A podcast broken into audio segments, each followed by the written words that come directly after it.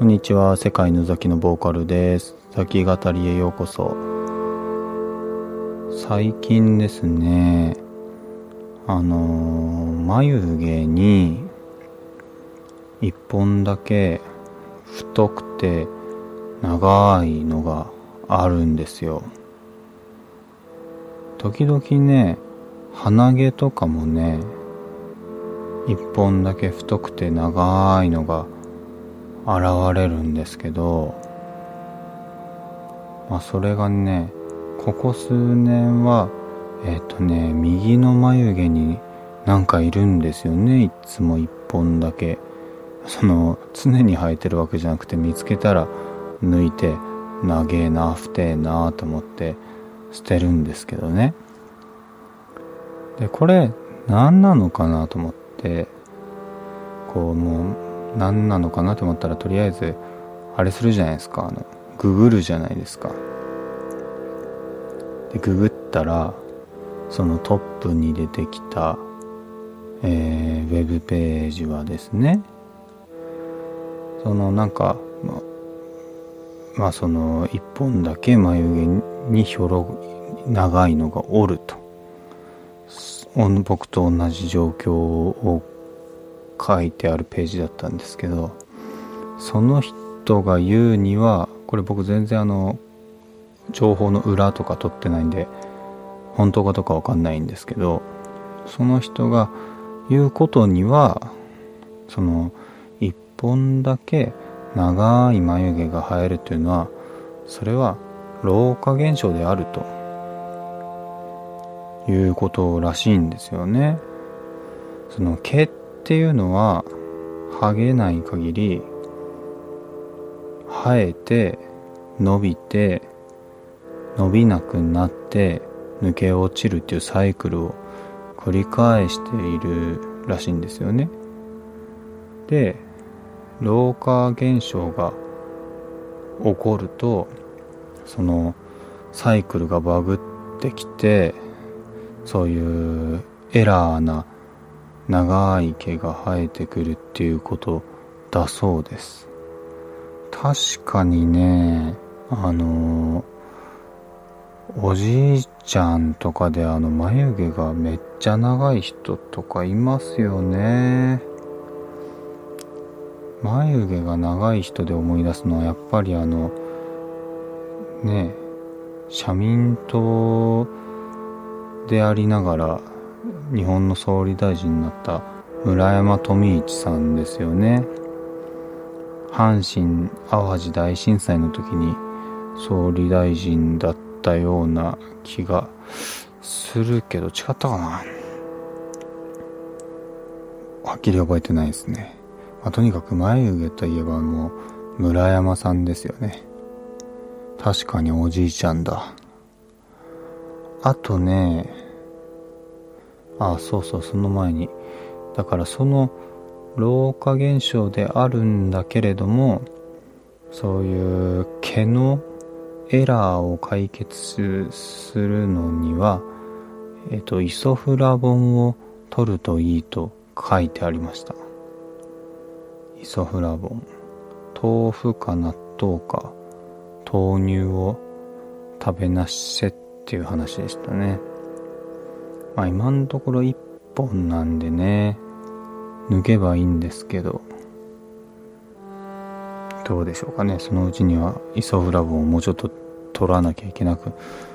なるかもしれませんけど、だからあの、おじさん、年を取って主張してくる系みたいなのが人間にあるわけですよね。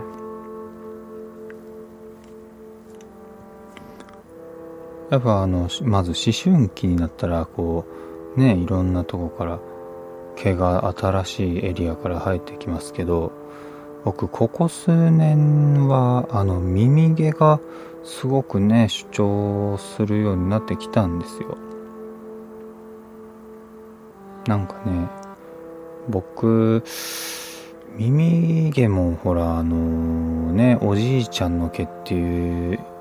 イメージなんですけど皆さんどうでしょうかね。僕たまたまこの人耳毛長いなって思う人はね、みんなおじいちゃんだったので、まあちょっと久しぶりにこう新しいエリアに生えてきた毛についてショックを受けてますね。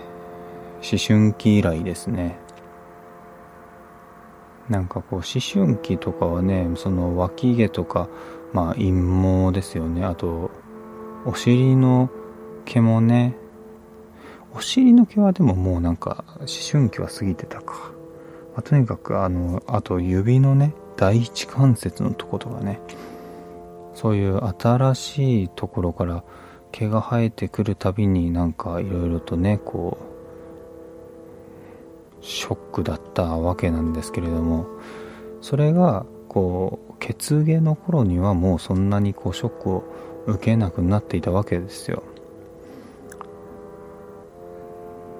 でまあそんな感じで多少ねいろんなところの毛が濃くなったりしてもねもう大体大丈夫なメンタルだったんですけど耳毛はちょっとショックですね。最近下手したらね床屋行ったらあのカミソリのちっちゃいやつでウィーンってされるぐらいね生えてんですよね。油断したら。いやーちょっとねほら耳耳毛といえばねあれですよ。川内広範先生ですよ。森進一さんのねあのおふくろさん騒動で一時期話題だった川内広範先生ね。なんか自信なくなってきたけど川内広範先生で合ってると思うんだよね。耳毛のおじいさんは。やっぱね耳毛はねおじいさんの毛なんですよ。僕もおじいさんになってんのかな。困るね。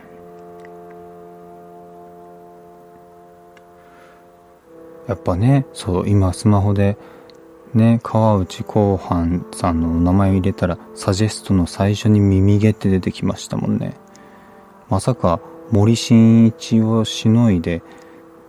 耳毛が先に出てくるとは、さすがに思っていませんでしたが、川内広範先生ってね、その、面白くてあの、月光仮面とか、